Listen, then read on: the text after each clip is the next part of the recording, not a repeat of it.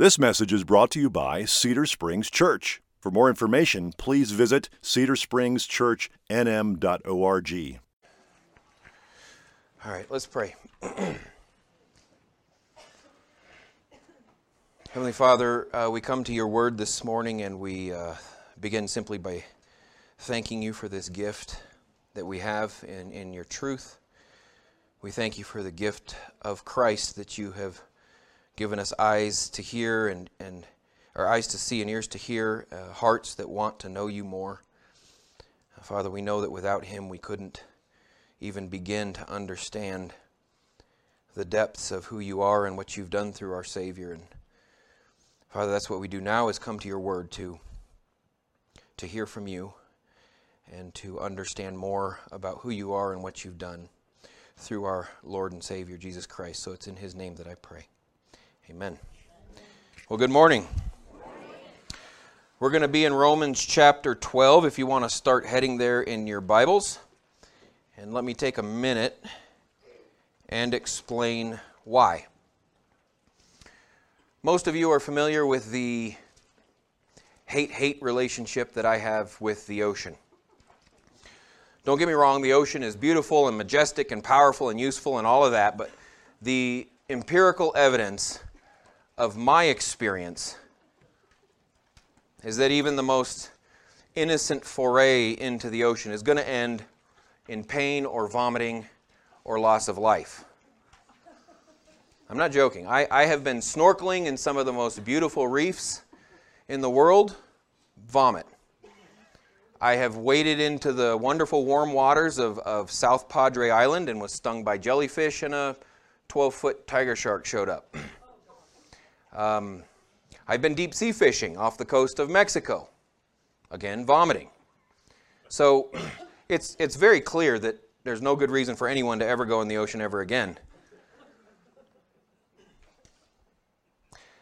However, because of the, the, the great attitude that I have towards the ocean, people find it necessary to try to convince me that it's okay to go back into the ocean for all kinds of crazy reasons that you won't, you know, vomit and have pain. A couple weeks ago, Shannon and I were watching a show about lifeguards on this beach, and, and it was a it was a neat show. It was all pretty, and and as we were watching, Shannon said something like, "See, you know, they have shark nets at that beach. It would be okay. You know, you could go into the water like that and just put your feet in the water like those people." Well, she spoke too soon because it turned out that particular episode was about how a swarm of blue bottle jellyfish came and stung, and the lifeguards had to deal with a bunch of people that got stung by these jellyfish. So I told Shannon, I said, I think I need to write a children's book, and I will title this book The Dangers of Ankle Deep Water.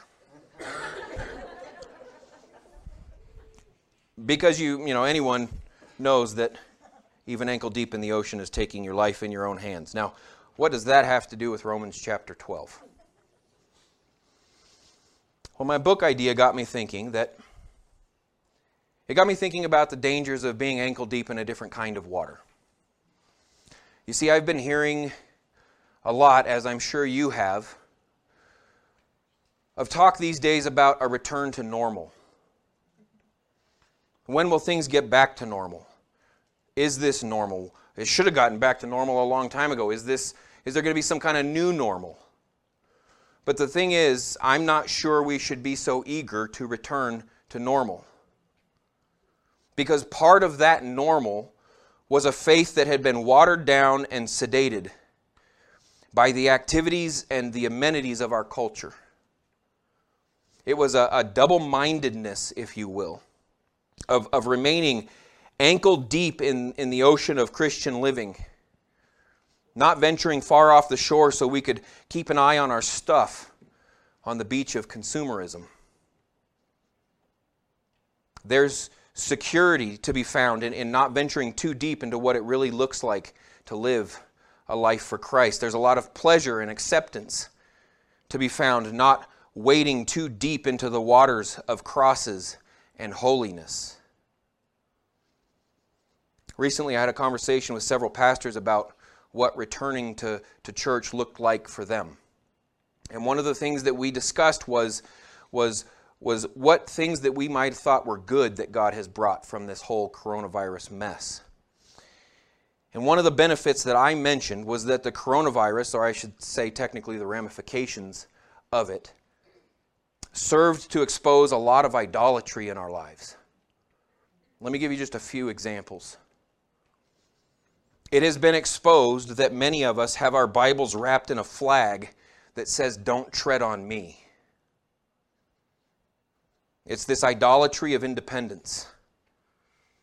It's, it's, it's this idolatry of, of self rule within the church that says, You can't tell me what to do. I challenge you to show me the verse in the Bible that says no one is allowed to tell you to do something stupid. Because what I will show you is that the name of the emperor that both Paul and Peter commanded his their readers to follow was named Nero. Another idol this past year that has been exposed is that many Christians are far more concerned about their rights as Americans than they are their lives as Christians. Boil it down to the core, and it's called syncretism. It's the blending of religions. Meaning, many American Christians have, have blended the Constitution into their hope for salvation. Many Christians are far more concerned about the threat toward their free speech and gun ownership than they have ever been about their own holiness and Christian walk. And I would say, lastly, more than any other, the idol of self preservation has been, it's been exposed to be rampant in the church. When even just the minuscule possibility of an untimely death is, is, is dropped in our laps. Many Christians, even to this day, are cowering with our culture in panic and denial and isolation. Now, don't get me wrong, we should do what we, what we can to protect the weak and the sick. I'm not saying that. But for many, it, is no longer a question. It has been made clear that many professing Christians, instead of believing that to live is Christ and to die is gain, believe that to, that to die is Christ and to live is gain. Now, admittedly, that particular one doesn't have a whole lot to do with you guys because you have taken your lives in your own hands by coming to church here this morning. But when I hear this clamoring to return to normal, I'm not so sure that's a totally good thing. Again, don't get me wrong. I'd love to come to church without the fear of being fined out of existence. And, and I, I definitely mourn and, and, and hate the loss of life and livelihood that's come about from this. I'm not talking about that. I'm talking about the large part of that normal that I'm hearing a yearning for.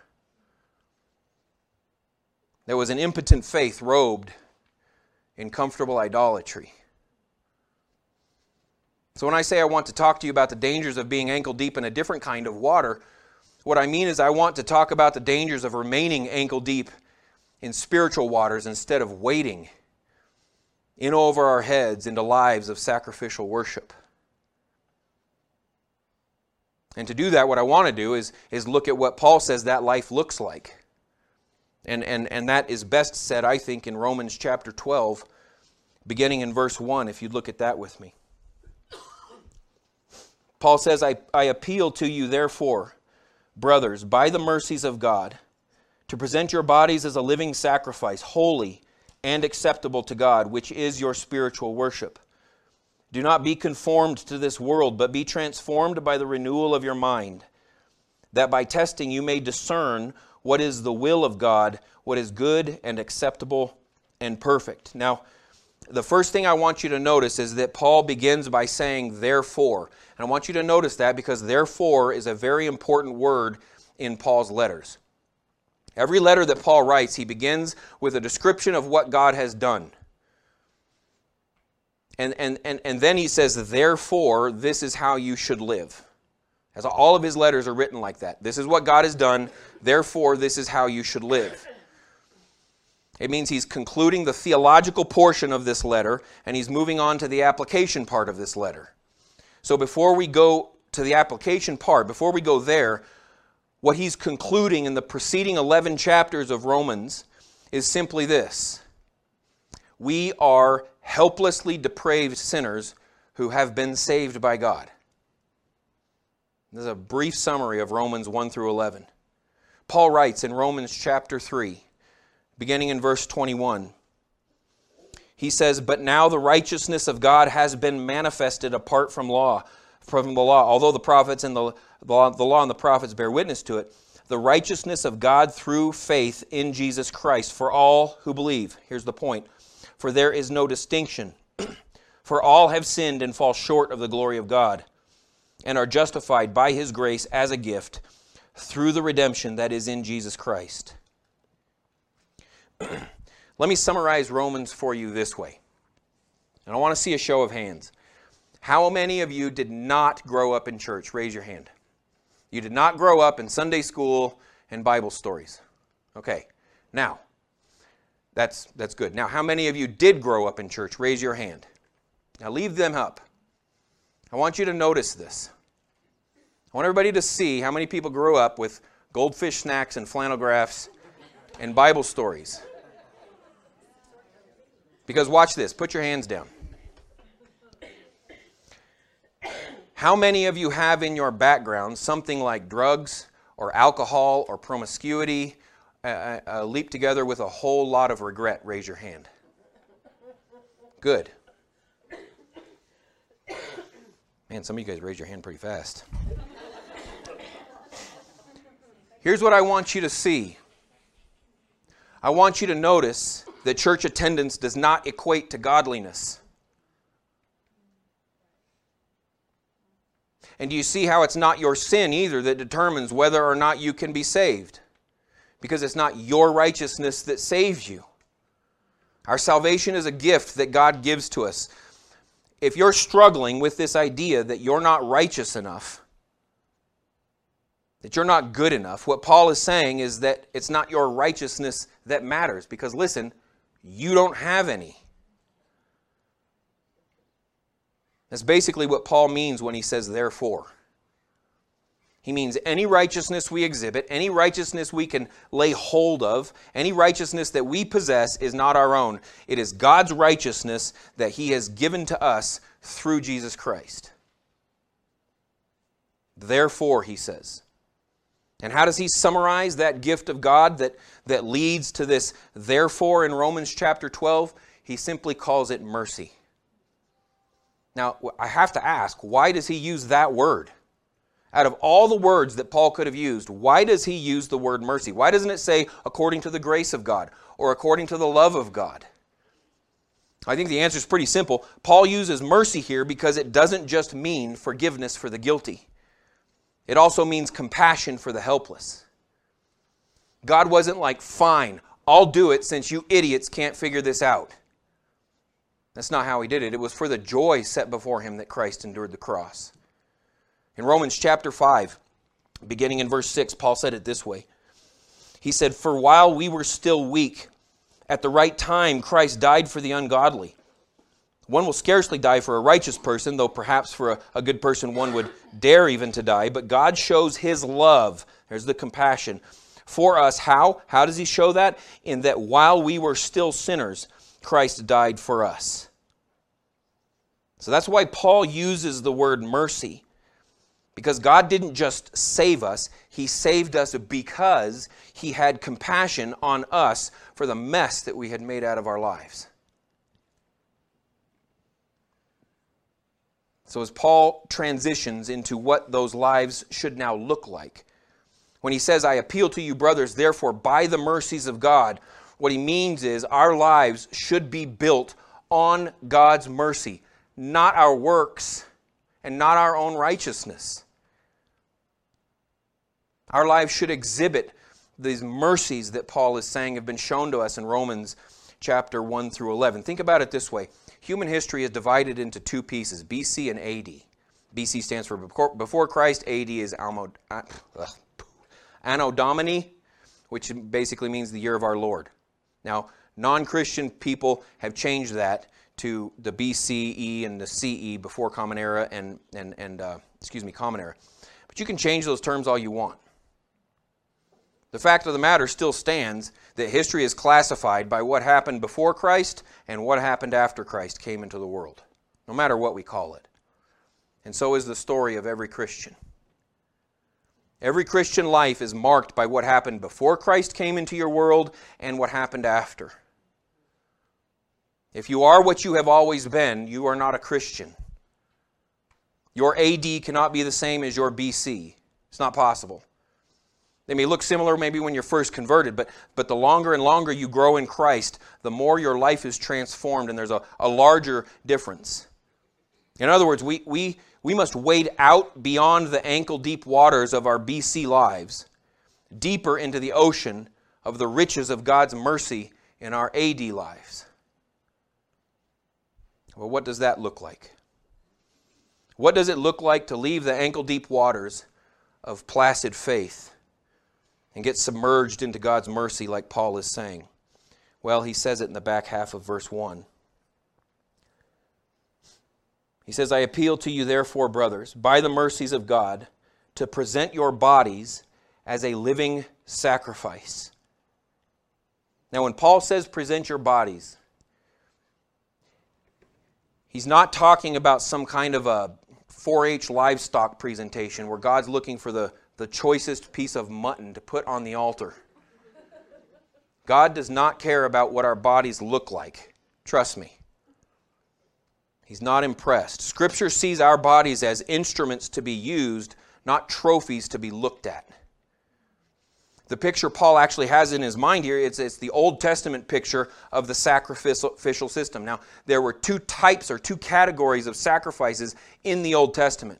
One category was the atonement category, and the other category was the thanksgiving category. You had atonement sacrifices and thanksgiving sacrifices. Now, now, we can't be a sacrifice for atonement because that price was already paid by, by Christ. God was, was perfectly satisfied with Christ's atoning sacrifice on the cross. However, God still wants offerings of thanksgiving. We are still to present our bodies as a sacrifice of thanksgiving to God. That's the difference that Jesus makes in our lives. In the Old Testament, the worshiper brought a sacrifice. In the New Testament, the worshiper is the sacrifice. God does not want something from you, He wants you. If you think about it, though, there is an issue there, a problem. You see, the offering of an animal in the Old Testament, uh, atonement or thanksgiving, it didn't matter, was not a sacrifice until it was slain. But God doesn't want a, a, a dead carcass from us, He wants living sacrifices. Look how he puts it at the end of verse 1. He says, To present your bodies as a living sacrifice, holy and acceptable to God, which is your spiritual worship. Your spiritual worship. So we are made holy by Christ, so that now our lives of sacrificial thanksgiving are acceptable to God because of Christ. So we're made holy and given the ability to do this by Christ, which means lives of voluntary, sacrificial thanksgiving for the mercy that God showed us through Christ, by definition, are lives of worship. Because there are lives worshiping what God has done, thanking Him for what He has done. So, what Paul is saying here is that true worship is no longer an event, and now it's a lifestyle. It's a life built on the mercies of God. It's a life motivated and fueled by the mercies of God, displaying the mercies of God. So, do you see the issue? Getting a lot of blank stares. You see, the problem is, is a living sacrifice is prone to crawl off the altar. A dead sacrifice will stay there all day. Living sacrifices, not so much. So instead of commanding, Paul appeals to us to remain on the altar. Not because we can earn anything from it. Christ already did that, but because we want to desperately both glorify and thank God for what He's done for us in Christ. Paul, Paul, Paul, instead of commanding, he appeals to us to wade further and further into the mercies of Romans chapter 1 through 11 until we want nothing more than to offer our lives as spiritual instruments of worship. He wants us to leave the idolatrous shores of, of comfort and peace and allow ourselves to get pulled far out to the sea by, by, the, by the riptide of God's grace. Cedar Springs Church, allow yourself to, to, to, to get lost in the depths that even as a hopeless sinner, God now tells you there is therefore now no condemnation for those who are in Christ Jesus. Let the vastness that you are now a fellow heir with the creator of heaven and earth swallow you. Give yourself over to the waves. Allow yourself to be overtaken, that neither life nor death angels, nor rulers, nor things present, nor things to come, nor powers, nor heights, nor depth, nor anything else in all of creation, lose yourself in this, is able to separate you from the love of God in Christ Jesus your Lord. Allow yourself to slip under those waves. Because you know who's included in the category of all creation that cannot separate you from the love of God? You. You cannot separate yourself from the love of God.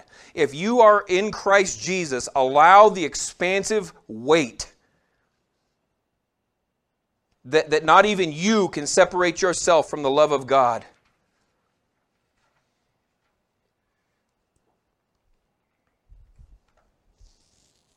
If you're like me, there's a, there's a tension at this point, though. You want to do this. You want to live lives of sacrificial thanksgiving and worship. You want to offer your body. You want to stay on that altar. But all the time you find yourself joining Paul and saying, Why do I do what I don't want to do? And I don't do what I want to do. Well, here it is. It's because the law is a poor motivator. We see this problem at the very beginning of Scripture. Cain made an offering of obligation and God didn't want it. Obligation will always leave you either burnt out or disappointed when you fail. We are not called to switch from an Old Testament to do list to a New Testament to do list. The Christian alternative to immoral behaviors is not just a new list of moral ones. No, the Holy Spirit Himself replaces the works of the law by transforming you instead into a fruit bearing tree. He replaces the works that you're supposed to do, and He makes you and transforms you into something you can't help but do. Listen to how Paul puts it to the Galatians who were struggling with this in Galatians chapter 3, verses 1 through 3. He said, O foolish Galatians, who has bewitched you?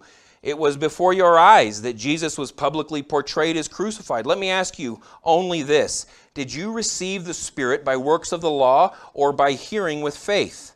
Meaning, were you saved by works or by faith? And then he says, This is, I love Paul. Are you so foolish? Having begun by the Spirit, are you now being perfected by the flesh? Meaning, did God save you so that you could do the rest?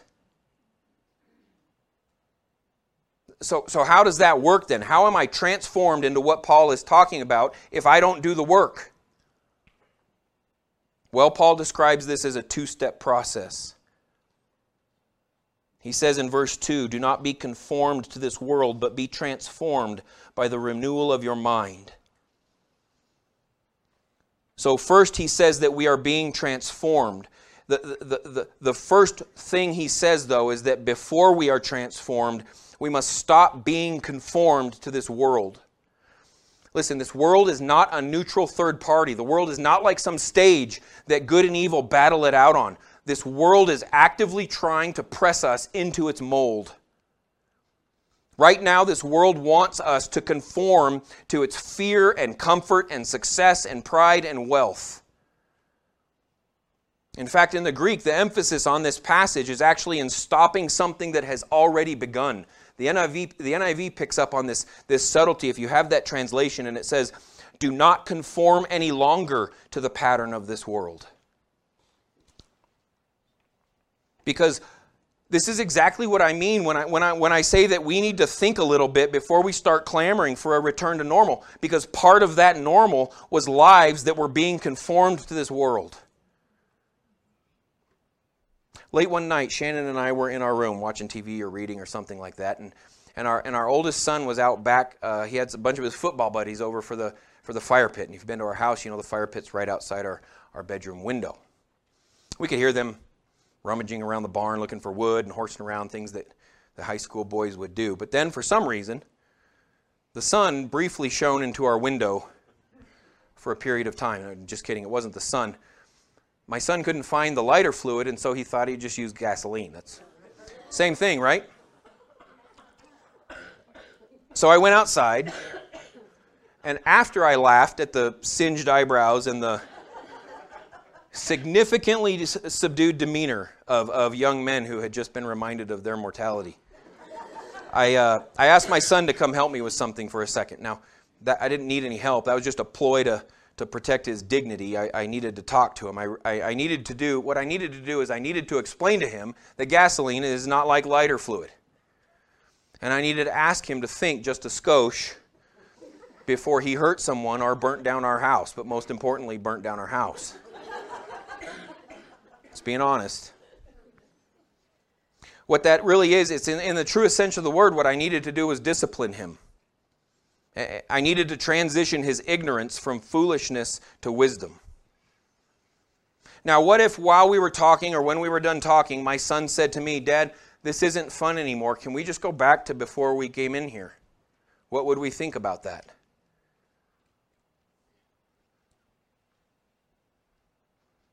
I wasn't educating my son to make his life miserable, I was educating him to protect himself and others.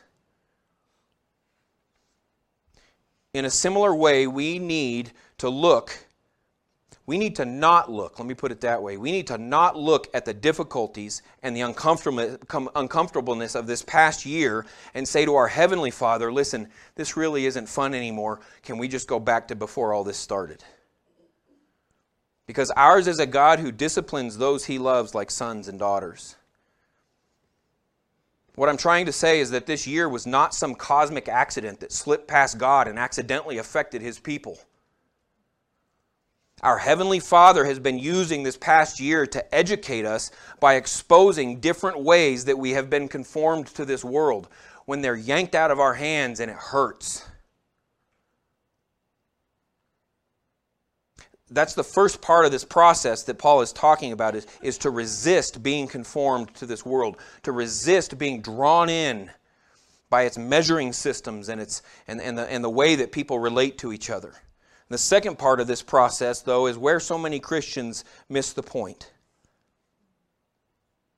We make thousands of decisions every day that we don't even think about, we just do it. We are creatures of reflex.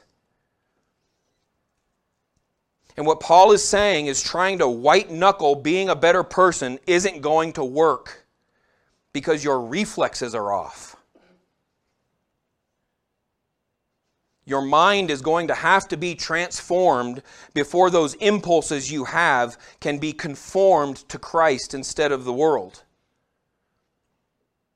Your mind is sinful and it's actively working against you. It has to be transformed, it has to be renewed. In other words, the, the transformation to live the lives that Christ uh, uh, has given our hearts the desire to live, it happens from the inside out. And too many Christians try to do this from the outside in. If I just try hard enough, then maybe I'll want to. It's not what the Bible says. So then, how are our minds renewed? Let me walk you through this because it's very, very important. In 2 Corinthians chapter 4, in verse 4, Paul says this The God of this world, that's Satan, listen, has blinded the minds. Paul's saying in Romans 12, we need to renew our minds. This says, Paul says, Paul has blinded the minds of unbelievers. To what? What has he blinded them to? To keep them from seeing the light of the gospel of the glory of Christ. So those who are not saved cannot be transformed. Why? Why can they not be transformed? because their minds have been blinded to the light of the gospel of the glory of Christ. What does that have to do with us? We're, we're not unbelievers. Well, just a few verses earlier in 2 Corinthians chapter 3, Paul said this. He said, And we all, with unveiled face, meaning we're not blinded, beholding the glory of the Lord. And therefore, we are being transformed into the same image from one degree of glory to another. And this comes from the Lord who is the Spirit. I tack on to the end, not our effort. So we can be transformed because our minds are not blinded, but we don't renew them ourselves.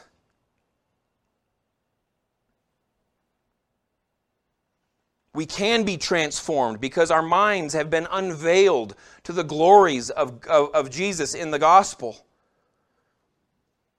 Our job in this process of renewing our minds is to simply behold. To behold the glories of God in the gospel of Jesus Christ. The Spirit does the work. God has unveiled our minds so that we can behold the, the mind renewing of glory, the mind renewing glory of the Lord, which Paul said is found in the gospel. Let, let Paul show you how that works with two more passages that say something similar. In Ephesians chapter 5, verse 18 and 19, Paul said, And do not get drunk with wine, for that is debauchery, but be filled with the Spirit, addressing one another in psalms and hymns, spiritual songs, singing, making melody to the Lord with your heart. Verse 20, giving thanks. There's that sacrificial thanksgiving. Always in doing always in every uh, excuse me for everything to God the Father in the name of our Lord Jesus Christ. So Paul is saying that in order to be transformed, I need to look into the gospel. I need to see the gospel. I need to see the glory. I need to behold the glory of God in the gospel. And to do that, I need to be filled by the Spirit. So I guess I need to speak in tongues and do a bunch of other weird stuff, right? Don't, get, don't worry. No. In Colossians chapter 3, it's a sister letter to Ephesians, Paul said this. And what I want you to do is I want you to notice the similarities that tie these verses together, but I want you to listen for the subtle difference at the beginning. In chapter 3, verse 16 of Colossians, Paul said, Let the word of Christ dwell in you richly. In Ephesians, he said, Be filled with the Spirit. Here he says, Let the word of Christ dwell in you richly, teaching and admonishing one another in all wisdom, singing psalms, hymns, spiritual songs with thankfulness. There's that sacrificial thanksgiving in your hearts to God. So in Ephesians, Paul tells us to be filled with the Spirit. In Colossians, he tells us that what that means is, is let the Word of God dwell richly in your hearts. Being filled with the Spirit is letting the Word of God dwell in your hearts. So let's put all of these pieces together if we would be transformed into lives uh, uh, of sacrificial living, first we must, must struggle against, we must strive, we must not be conformed to this world. But that transformation can only happen by the renewing of our minds from the inside out. And that renewing is only the work of the Holy Spirit, not us. And the way He renews our minds is simply by us beholding the glory of the Lord in the gospel of Jesus Christ.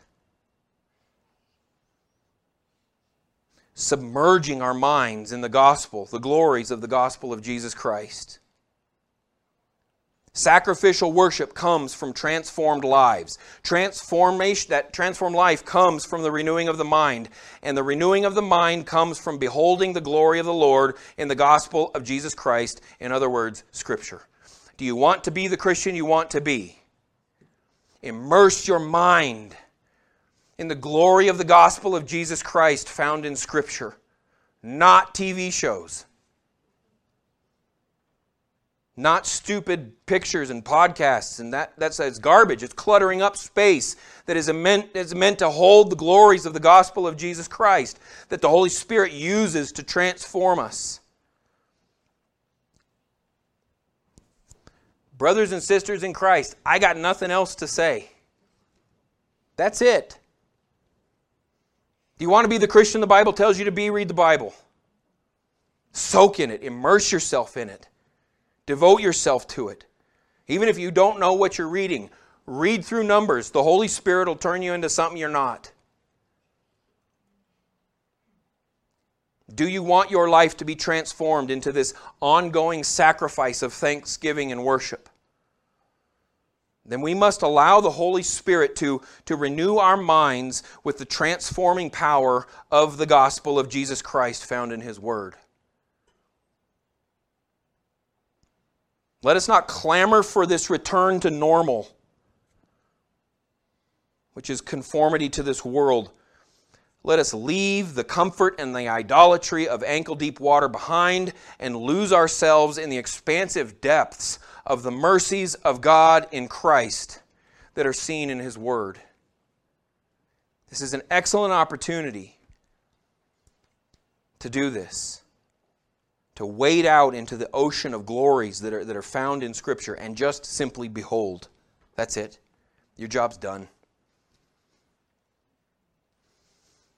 And then we'll join the, the songwriter saying this. We simply behold the glories of God. Take the world, but give me Jesus.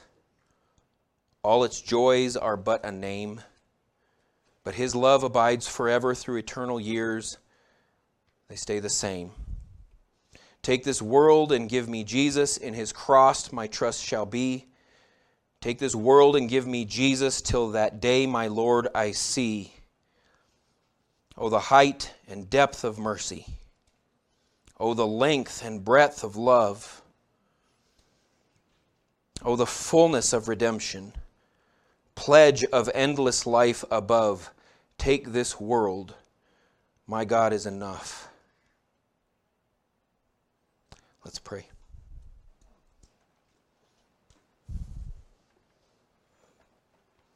Heavenly Father, what a gracious God you are. It's so amazing that all you've asked us to do is behold your glory. And that by doing so, you'll, you'll transform us into to sacrifices that climb on the altar instead of off. To, to, to pursue our heart's desire of thanksgiving and worship. Father, I pray that you would continue to open up our eyes and our hearts and our minds to the beauty of what you have given us in your word. That you have condescended simply into paragraphs and sentences, and through that, you can show us your glory. Give us a hunger for that glory and a desire to behold and then, Father, I pray that you would show us and give us the blessing of recognizing the transformation you're doing in our hearts. That we would only have a growing hunger to behold more of your glory and more of your mercy in Scripture. Father, all of this is given to us. It's, it has been gifted to us and done for us through our Lord and Savior, Jesus Christ. And so it is in His name and His name alone that I pray. Amen.